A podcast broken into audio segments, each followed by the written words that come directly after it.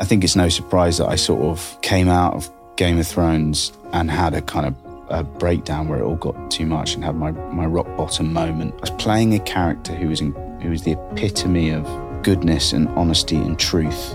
And in my life, I didn't feel like that at all. I sort of collapsed and told people around me what was going on. Then finally took some action. I went to a, a rehab in, in America. When I was at rehab, I was they identified me as being ADD. How do you find being a dad? I think I'm a good dad because I'm sober. Today's guest is a loving father, but a pretty talented actor, and my bromance buddy. He also happens to be ADHD. Born Christopher, a nickname Kit, or to some of you, the King in the North. Having Kit join us was an absolute privilege. We chat about how his brain works, his struggles with addiction, and some of his decompression tricks. Let's get into it. Let's see how great minds think differently.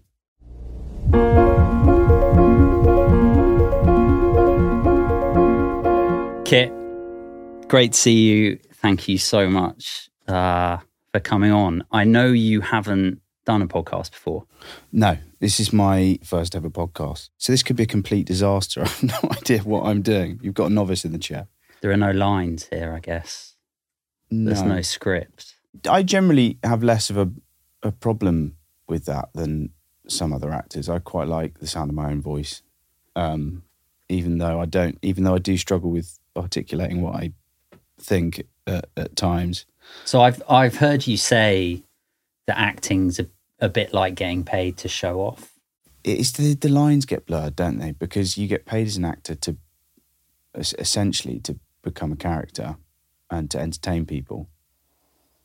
But then, as you quickly realize when you become an actor, if you have some success, there's all sorts of other stuff you get paid for, which you never really kind of, which you never really signed off on. How do you deal with that? In the past, Yeah. I haven't dealt with it very well. Um, I sort of, uh, I, I kind of didn't, I didn't, I kind of have a great affection now towards uh, young actors that I see in press and publicity who have, you know, landed in a kind of hit show or whatever, and and they're kind of doing the rounds of magazine shoots and the dreaded sort of print interviews and things because I can you can almost see in those photos the anxiety on their faces. Okay. Trying to look really cool, but behind the eyes there's just utter terror. And that's kind of how I felt when I was when I was doing all when I got caught up in all of that in my in my twenties of like hmm. trying to project this image of utter sophistication and coolness about what I was doing, but genuinely being, being sort of terrified about everything. I guess what did you do with that fear? Like, how do you cope with that? How do you get better at dealing with that? I, I mean, I had coping mechanisms, which I'm sure we'll talk about, which weren't very healthy. I love the past. I love that everything that I've, the, the life I've had, it's been in, incredible and very fascinating and interesting going through a kind of journey that I did relatively young. You do find that you you're caught up in something that, that is that is in control of you. Yeah. Um, and now I'm a bit I'm a bit older now. I'm kind of in my mid thirties bit wiser. bit wiser, got kids, Yes. um, and I sort of I have a bit of perspective on it all. I think. I mean, my, I can feel my forty-five-year-old self screaming at me, like, "You don't know what you're talking about." Yeah. Whereas when I was in that process of, I don't know, something like this every, seemingly every other day, some interview, some photo shoot, something, I couldn't really see outside of that box. Whereas now I, I feel like I can a bit. I presume you had you had no idea what Game of Thrones was going to become or what you were kind of signing up for in terms of what sounds like that hamster wheel kind of wow oh my god this is happening again oh okay I think I did. okay I knew I've been asked that a number of times Yep. over my career. Like, well, did you know what you're getting? No, Yeah. no idea. Whereas my 21 year old self, who getting into that, thought, yes, this is going to be the biggest show on earth, and I am going to be a massive star in it because I was 21 and I was full of beans. Yeah. I was like, yeah, yeah I'm I'm the big dog. I, Yeah. Of course, this is going to work out, and amazingly, it did. But now looking back, I was I was sort of like, yeah, that was that was kind of a one in a billion chance that that thing worked, and it did. Yeah. Why do you think you and acting makes sense? Well, I think it really, like everything, it kind of boils down to to nurture, which is that I, I was a second child, and I wanted my mum's attention, Mm-hmm. and my mum was a was a playwright and very creative, and I wanted to do everything mum did. I think to try and get her attention, and I think naturally in, inside myself I was a bit of a show off. Um, maybe there's a nicer word for show off. Um, Were you confident? I think I was quite a confident kid, yeah. Yeah. But but wrapped up in a whole load of of of um, uh, neuroses. I think I enjoyed attention. Mm. So naturally, when I was in high school and got up on stage for the first time, and everyone went, I was like, "This is great. I'll do more of this." Yeah.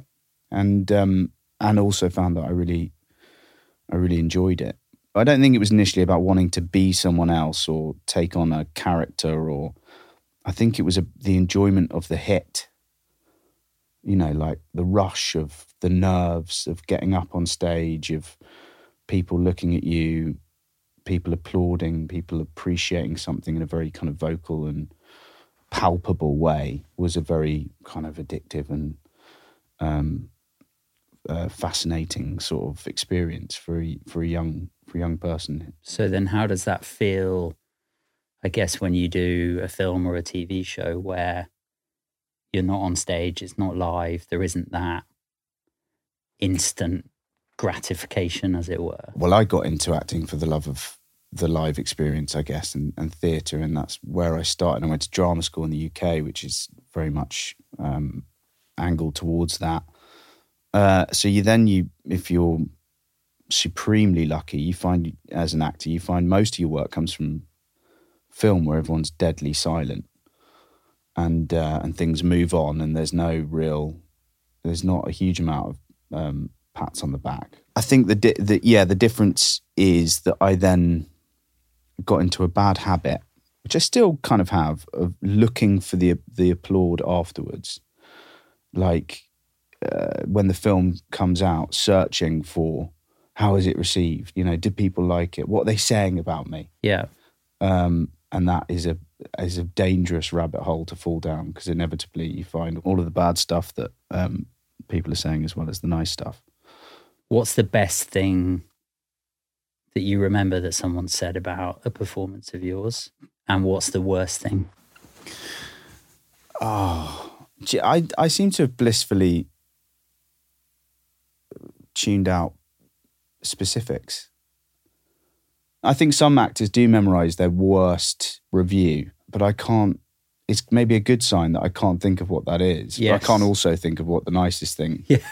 as anyone's ever said. I tell you what, I have always hated is that I've always, uh, I've always hated when, sometimes even seemingly when I've got a good review of something, I've got to stop reading them. It is sort of like cloaked in something about my uh, appearance. I think Okay. like Game of Thrones hunk Kit Harington. Oh, for fuck's sake! So so demeaning. I remember when someone said Seedlip tasted like witch's piss. That was a real, that was a real highlight. um, yeah. So you do remember them? I remember the bad ones. Yeah. Yeah, I, I do. I remember the bad ones because they they kind of keep me grounded, I guess, in a sense of kind of going, oh, the people that said it'll never sell a bottle Yeah. and that it was the worst idea ever and that I was completely deluded. Not in a, I mean, I'm pretty competitive, but not in a like, hey, ha ha ha, told you so, proved you wrong.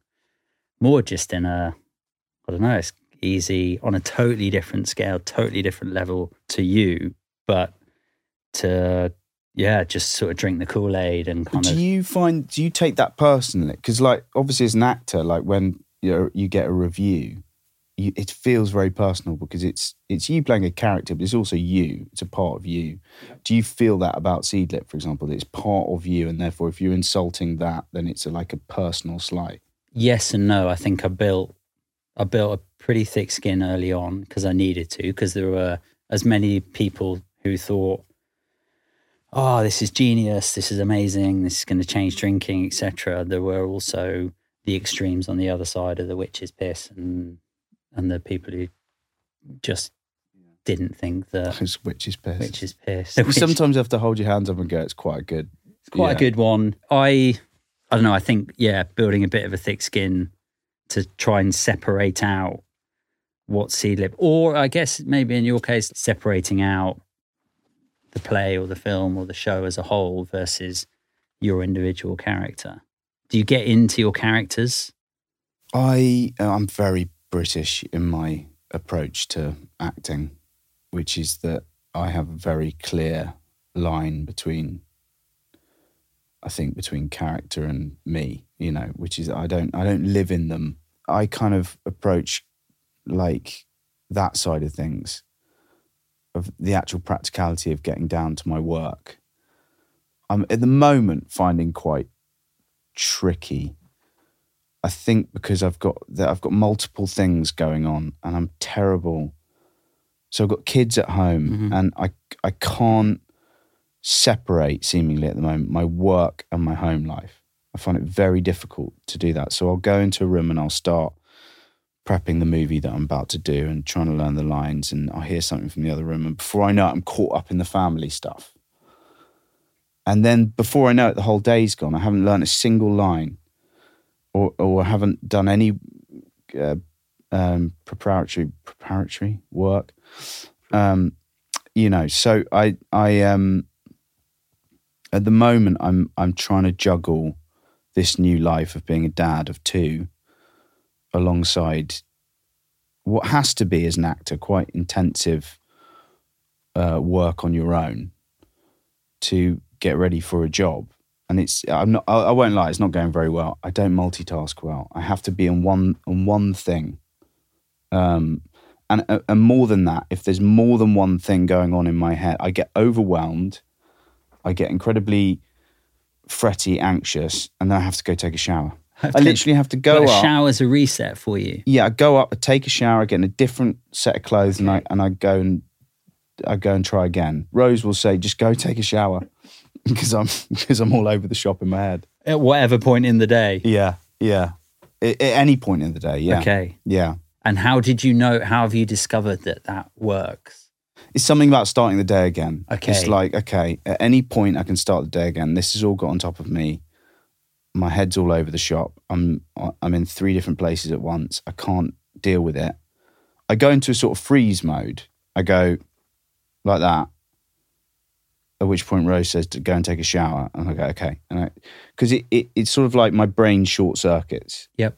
um because I because it it sort of I don't know how to explain it sort of get get overwhelmed by it all Is that overwhelming feeling because there's too much going on, or it's the pressure of one of those things that is happening, or what is that? I'm not good at deli- um, uh, deli- delineating Wow, you're getting some good words in here, mate. Oh, Preparatory. saying all the great words wrong um delineate it I'm not very good at like separating off things but you're great at separating your character from yourself. Yeah because that's one job Okay. That's in that box Yep. the only example I've got where I got confused between character and me in a very and it was over a long period of time I think was with the Jon Snow stuff because I was playing a character who was in, who was the epitome of goodness and honesty and truth and in my life I didn't feel like that at all Okay. people would treat me like the character who was a hero and good. But in my life, personally, I didn't feel like that at all. And that I think had some kind of um, uh, a bit of psychological kind of scarring.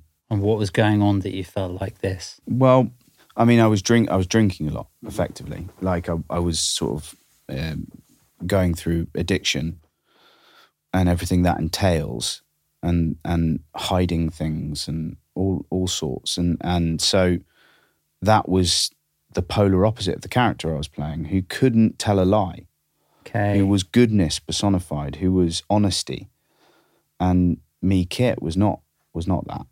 Um, but I was treated like that because that's who people perceive me to be. yeah. Which you can see how that would kind of, Yeah. you know, Do people think you're Jon Snow? yeah, of course they do, and they're really and they're totally disappointed when you're not. So every interaction you have is there's the, the kind of, you know, the disappointment just shows in their face immediately the minute you start talking. Like, oh, Because as soon as your accent Yes, comes you're consistently letting people down. But then, ironically, it sounds like you felt like you were letting yourself down or letting other people down, Yeah. struggling in your personal life. Yes. Yeah. And it, and it, I think it's no surprise that I sort of came out of Game of Thrones and had a kind of a breakdown where it all got too much and had my my rock bottom moment. Um, when I was I was playing on stage at the time, I was playing an alcoholic. Okay. So so talk. I mean, Wow. actually, character and me did get very mixed up at that point in my life. I was very proud of that play um, and the character I I I built, but during that time, I didn't, I didn't know who I who I was really. You were playing an alcoholic and also stopping drinking. No, no, continually drinking while playing an alcoholic. It was at its worst. Okay. You know, so it was at that during that play that I sort of collapsed and told people around me what was going on, and then finally took some action um, to to address it. What did you do? Oh, well, I went to a, a rehab in in America, and I tried I tried going to rehab once before 4 Mhm. years earlier, and kind of entered the rehab drunk, sobered up in there, and went, "Oh fuck this! oh no, not you guys in the circle! left. Oh no, no, thank you." And and I, and I left that pretty quick and said, "I'll I'll try and deal with this by myself," which didn't work. After about four years, it kind of it, it, it kind of crumbled as it does. So this time I was sort of ready and went to rehab in in America and took it I guess took it seriously, realized that my sort of life was hinging on this. My mum used to say like you you held a you held a glass like it was the most important thing in the room. And and that that's a hard thing to let go of. Ended up going over there and um and luckily this time it was the, it was the right place at the right time. and managed to kind of forge a new life from there really. Yeah, congrats. Like, Thanks, man. yeah, I, Yeah. it's a it's a brave thing to confront yourself, right? Mm. Um, and I guess mm, do the work to understand yourself. Yeah. What did you learn coming out of that? Do you know what I learned, which is the, the most positive thing I kind of have learned is that I'm much better at being me than I thought I was. And maybe that goes back to the start of our conversation about actually maybe there is more in me that wanted to be an actor because I didn't want to be myself. Mhm. was very socially anxious. Um, Are you still socially anxious? I am, but I know how to deal with it now. Okay. um, and I think I project some confidence, but I'm I'm walking into a room, uh, a party or whatever, when I was younger. You know, I remember in my like sort of drama school days, I'd be at a party, and even with the alcohol, I would find myself walking out of the room, going and finding a cupboard, and standing in the cupboard and just breathing, or Yeah. hiding under a bed Yeah. I remember my girlfriend at the time finding me hiding under a bed and like, "What are you doing?" I was like, "I, I couldn't." It, it's that short circuiting thing. It's like That I- frozen. that frozen freeze moment. Um, and so of course alcohol was like my go-to. It's the only thing that was kind of helping. It's the only thing that meant that I could function socially. Um, the trouble, the trouble was that then I you know, I, it wasn't just socially, it was alone. Mm. You know, I loved nothing more than drinking alone because it took me out of myself, took me out of that headspace, took me out of that anxiety instantly. It was the one thing that could do that. Yeah. So what I learned from rehab and the process of getting sober, which to really kind of uh, get a kind of handle of, on took about a year Okay. of a solid work, was that actually I'm much better as a sober person socially. Now I know how to deal with it than I than I ever I ever kind of thought I was. Are you a sociable person? I have always been a social person, but I I just um the anxiety surrounding a conversation felt like the end of the world if there was a silence. Okay. Like it, it had the same effect of me as if someone was saying there's a nuclear bomb heading to London.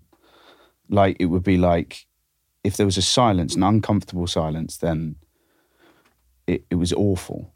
So Because I you- had so you felt you needed to fill it. yeah, so I had to fill it, and to fill it, I had to, or to fill any of those little silences, I had to drink. It, the, the similar thing.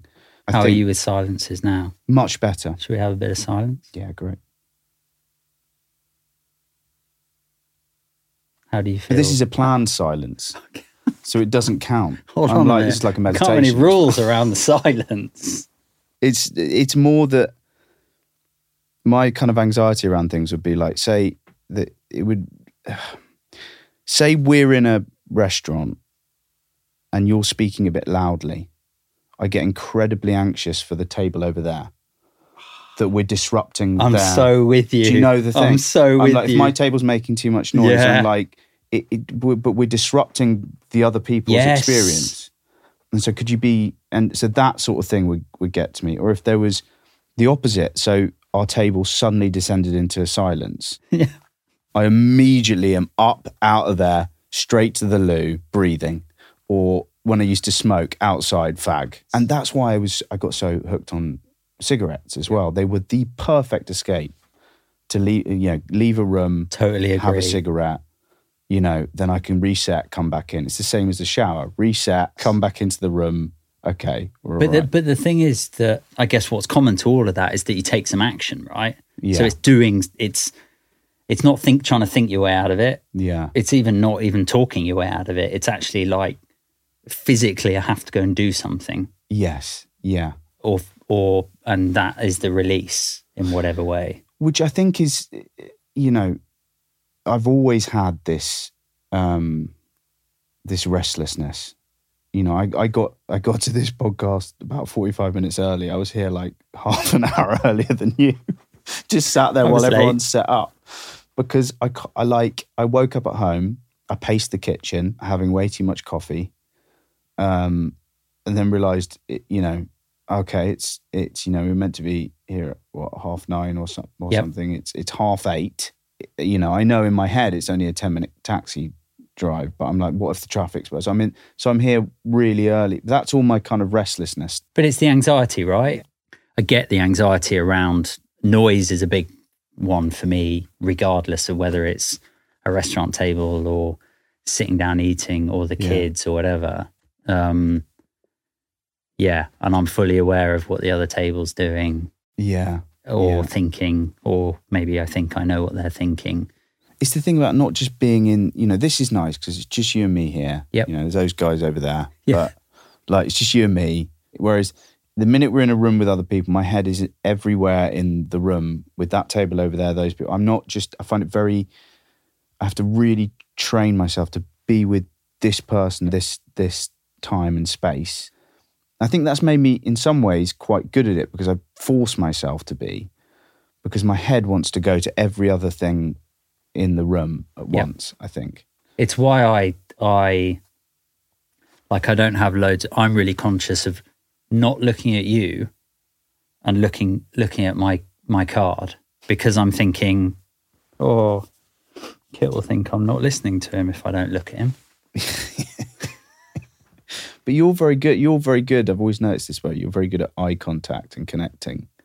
You're very in, in, uh, intense. Might be a the the. I hope you don't mind that word, but you're quite an intense person. You're in. Yeah, I'm firmly in our conversation yeah, and I have trained.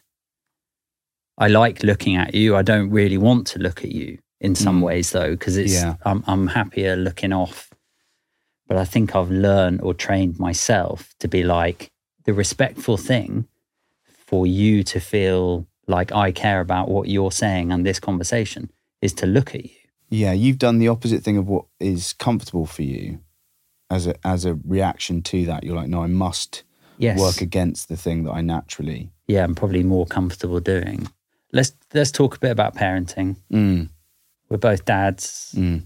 Um, you've got two, I've got three. They're all young. How do you find being a dad?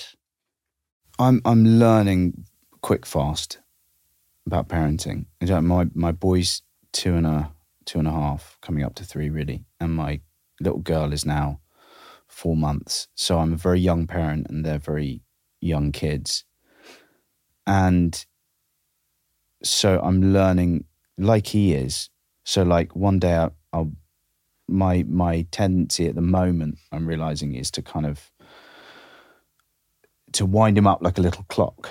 Like to, to he's very excitable, so get him really wound up and then set him off. Yeah. And I'm realizing that might not be very healthy. I'm Just of- bedtime. Just before bedtime, you know, like because it gets me excited. So Yes. I'm, so I'm trying to pull back on that, and at the same time, not make him feel like fun daddy is gone. Um, I, I think that I think I'm a good dad. I, I think so far. I think I'm a good dad because I'm sober. I'm present. I'm there. You know, parenting is tough. There are days you wake up and you're like, okay, right, it's the weekend. It's not a nursery. It's going to be full on. But as a result of not waking up in a blur, I am there and ready for it. I'm very, very grateful that I got sober before being a parent. What do you like when he hurts himself? I'm I'm all over him like a rash. you know, like I'm down down on his level, hugs, kissing him, you know. I might that's the thing I'm looking at the moment as well, not to overthink things, but am I love bombing him too much? Am I like smothering him? You know. I think it's hard, isn't it, to like there's a lot of pressure on parenting now. I You're want like to tell him I love him all the time. with a with the awareness of, of of what we can and do do to our children, which I think our parents had less of. You're constantly thinking, "Am I doing this bit wrong? Am I doing this bit wrong? Am I harming him this way? Was that a trauma?" Like, and I think part of it for our generation is actually pulling back from that a little bit, not overthinking things too much, not trying to raise them by the book too much Yep. like being yourself as well as knowing that there is such thing as love bombing them or um or or kind of uh, rejecting them or whatever it is trying to be a kind of gentle parent um whilst also having some discipline and rules and boundaries like Yeah. all of these things need to be taken into account but then at the same time you have to be you you can't be this kind of manufactured parent Yes, the book parent. yeah yeah How do you find, or let me start another way. I, I, the anxiety I get when I've got all three of them and it's only me yeah and I do it and I'm, and I'm on it and I'm good and I keep everybody as happy as I can and everyone's fed, water, everything's got, Yeah. everyone's got what they need. But my God, I am exhausted. And yeah just so anxious yeah from yeah start to finish. yeah How do you find it when it's just you with the two of them? It's i think it's it's it's a lot right? So i feel all i feel that anxiety that you did you just described. Where parents get into trouble is if they try and hold on to their old lives in some way. I think you have to jump into it two feet first and go this is my life. These are the this is the new thing i've created. And i'm gonna leap into that exhaustion. Yeah, as much as i can. Yeah. like i'm gonna just embrace it. embrace it and go for it. Because if you resist it it's more tiring in some ways. And just know that your life now is they go to bed you have dinner and go to bed. Like that's what I do. I like me and Rose have dinner, and they're like, "Do you want to watch something?" I'm like, no. And it's straight, you know, straight to bed. We have a natter in bed, and that's it. Yep. Good night. Start again the next day. I think the resentment of being a parent would come if you held on to um, the life of a person without kids. You are a person with kids now. You have to kind of embrace it. Which is great. You say you that's not a bad thing, right? You're a person with kids. It's it's a great thing, but it's it yeah, it's a responsibility that sometimes I definitely don't feel grown up enough for. I sometimes don't feel creative enough for it. Okay. So I'm in the garden with him. He's got this incredible imagination, and he's like making a stick is a dragon or Yeah, whatever. Yeah. I'm like, should we just collect some sticks for the fire? like I, my, I, I'm, I'm like amazed by his imagination, and and and also kind of upset that mine is gone. Yeah. like, how did you like? And I sometimes feel like I fall down as a parent on that level. Like I should be more on his. I should let him lead me through his wonderful Yeah, world step and into his imagination, world. rather than my pro- my problem can be that I kind of take control. No, let's go and do this. I have this anxiety as well. Um, so this is a big one. I don't know if you have this. That we're all having fun. It's a fun time. We're we're having a good time. This is fun. The thing's over. We need to move on to the next thing. Not enjoy. He just wants to enjoy the joke again and again and again. And I'm like, no, it's getting awkward now. This joke is over. We need to. Mo-. And I'm I'm I move rush it on. things. I move it on because I'm restless. I'm like, what's the next thing? Yes. We've we've done the dragon stick thing. Now we need to do, the next else. thing. You know, whereas he's quite content for hours Doing the same thing. stick dragon. Yep. Like, but I'm, but I'm like, no, this is getting awkward. It's not getting awkward. It's my kid. like, but it- exactly. I'm, la- I'm sorry. I'm, la- I'm laughing because it, it it rings so true. yeah, yeah, Um, yeah, they just they don't mind going over and over again. mm, Uh, whereas my wife says sometimes I'm, I I go in sergeant major mode. She calls it. You Yeah. know, like right, no, it's enough of that. Now we're going to do this, and then we're going to do this. yeah, Come on, let's move it. We need to move it along. yes. To get some, to get to the next thing. Yeah. Yeah, and I don't know what that. I, I I wish I had less of that, but I think that's to do with my anxiety as well, or like my my the way my brain works is is. No, we need to, you know, get to whatever the next thing is. Otherwise, the world's going to uh, be destroyed. You know, but it is on that level. I think sometimes, like it's. Someone once explained to me about uh, addiction, which is that it taps into your your monkey brain. So it says to you, if you don't have a drink, you're going to die. It, it, it creates the same thing as if you don't have water, you're going to die, which is genuine. If you don't have food, you're going to die. Yep. It taps into that bit of the brain, which says if you don't have this glass of wine, you're going to die. Catastrophe. And I think sometimes there's other things that do that. Like if we don't, if that table over there doesn't quieten down, we're all going to die. If that, if that, you know, it's like it gets to that real basic element of your brain which is in total fear of of of something. I think that's kind of what anxiety is. And then so when your brain's at its best, when you're when you're in the zone and what what what's that like being in your head? What's that like? Doesn't last long. Okay. like I was in the zone this morning. I walked out of my house and I was like, it's a rainy day, but I'm really great. You know, just a, a natural piece of gratitude came to me, which is that isn't it wonderful to be on this earth now, mm. here? And then the other the other bit of my brain jumps in pretty quickly and goes, Yeah, but what's you know, so it's that constant it, I find when I'm in the zone, the existential part of my brain goes, Yeah, but there's no way up from here which is a horrible thought. Mm. But it, it does that to me quite Yeah. quickly of like, well, this is good, but the only way is down. Like, which is um, Doesn't get any better than this. doesn't get better than this. I find that place of of um of being in my best place a kind of scary place. Okay. I've heard other people say that before, but it's like it's like we're out, out on the on on in the park, me my wife, my I imagine it my now two kids, Mm. sort of, and it's a sunny day and it's beautiful and everyone's having the most wonderful time, and that it sort of almost gives me more anxiety than the other place because I'm like, doesn't get better than this. Yeah. It's a kind of dark thought, but yeah, yeah. I have to contend with that. That's Yeah. where, where my head goes. And that's why I want to move it on to the next thing. Yes. yes. And presumably you want to keep it going. yeah. I think that's why I like drinking. Drinking kept it at a kind of solid place of of uh, that part of my brain got fulfilled a bit with the alcohol. Uh, and now living in the present, dealing with my head can can be taxing in that in that way, if that makes any sense. So that's when your head is good. Mm. What about when it's when you're at your worst?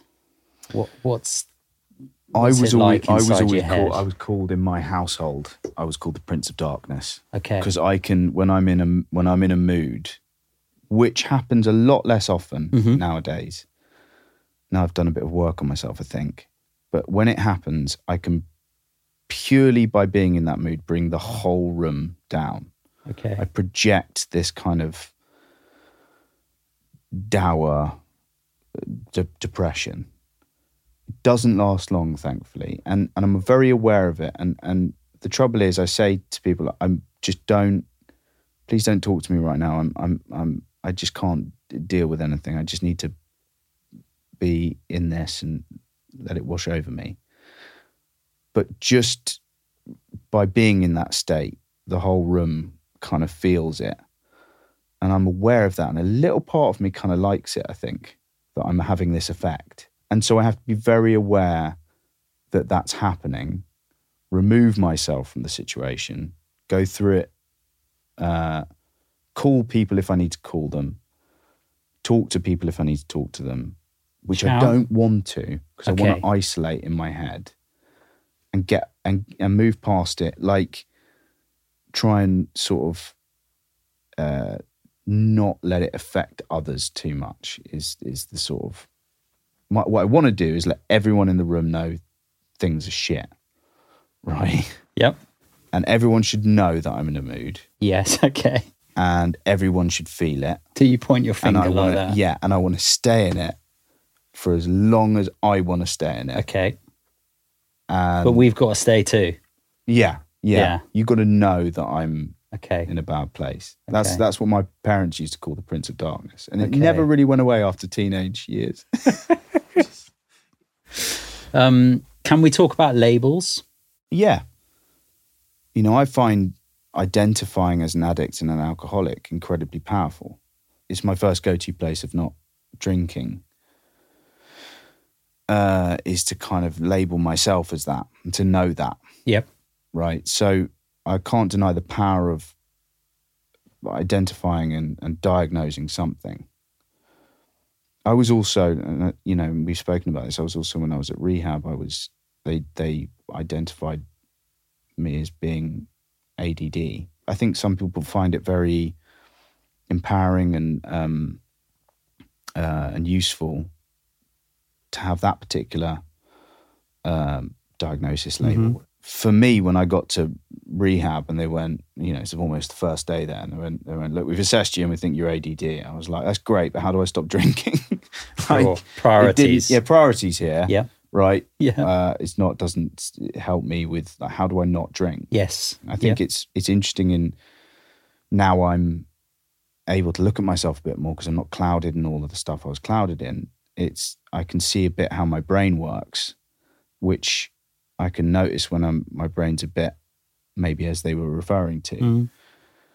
But the that particular uh whatever it was diagnosis, you know, for me it's not it's not nowhere near as important as being an alcoholic um because i think that helps me with my brain more i'm like oh i know how i'm thinking right now because i'm an addict because i uh, i crave more Mm.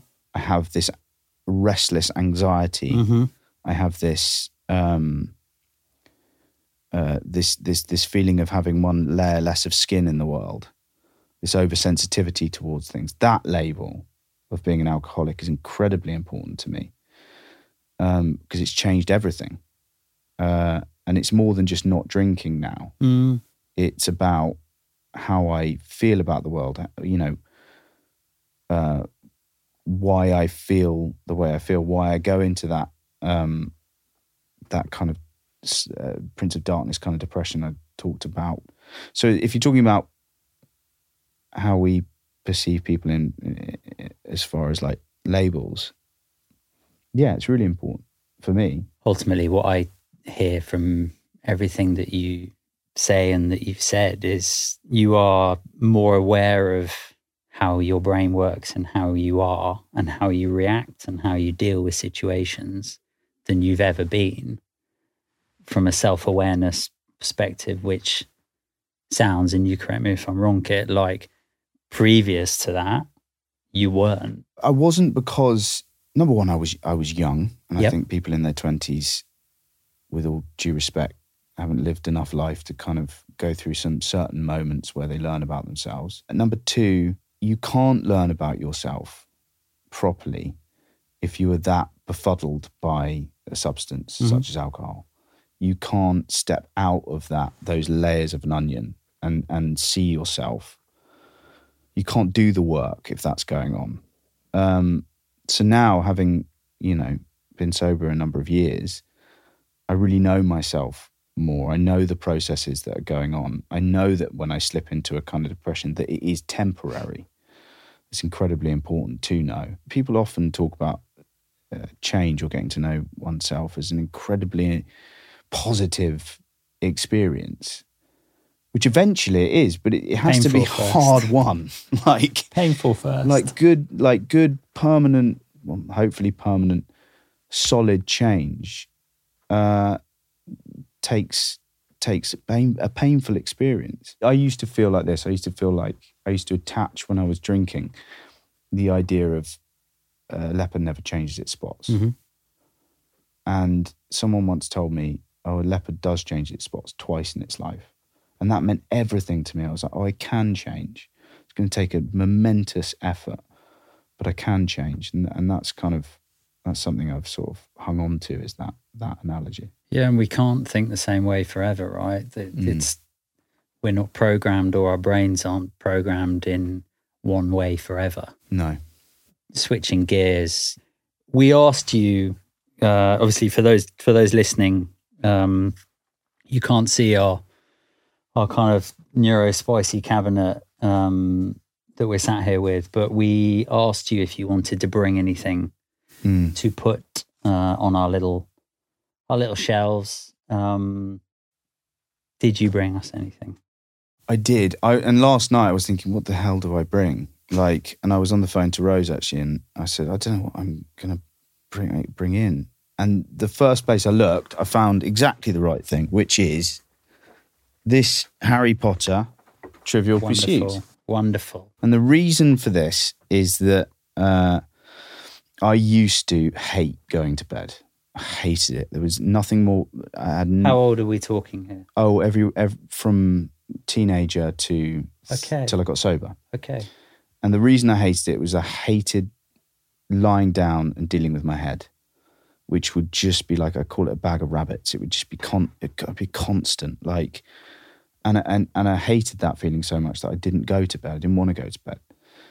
And then I started listening to Stephen Fry reading the Harry Potter books every evening. And every evening for the last four and a half years, I've put my headphones in and I've listened to that. And I know other people do the same thing. I've okay. and what it does is I know it so well that it is is something something like a meditation. Yeah. Uh, and so now I know Harry Potter so well that you could ask me any question in this box. Can I? Go for it, and I will know the answer. But there's some look. Some of those are based on the film, Hey, hey. and the film So- doesn't count. So if it's a film question, Okay, a book question. yeah, it's got to be a book question. Okay. Have you pre? Uh, oh no, there's still, I there's still promise you, quite I a lot I here. haven't planned this. They're well worn. Okay, what make and model is Harry's first broom? It's a Nimbus 2000. It is a Nimbus 2000. Who buys the Nimbus 2000? Uh, Albus Dumbledore, but it's McGonagall who sends it to. Yes. What's the name of Hagrid's pet dragon? Norbert. Very good. You've passed the test. Thank you very much, Kit. Thank you, mate. Do I get to put that on the shelf? We can put it. Right in the middle. In between Tesla and Einstein. There you go. Thank you very much. Thank you, mate. You've been listening to the Hidden 20%. If you're still knocking about, then let me introduce you to the band. First up, main man on the mic, host Ben Branson, our wonderful producer, Bella Neale, and the man who'll probably try and cut this bit, video editor James Scriven. Not forgetting our wondrous theme tune by Jackson Greenberg. Lovers or haters, we want to know, so be sure to leave a review wherever you're listening. For the lovers amongst you, you'll find us on TikTok and Instagram at Hidden20 Podcast or over on hidden20.org where you can join our mailing list.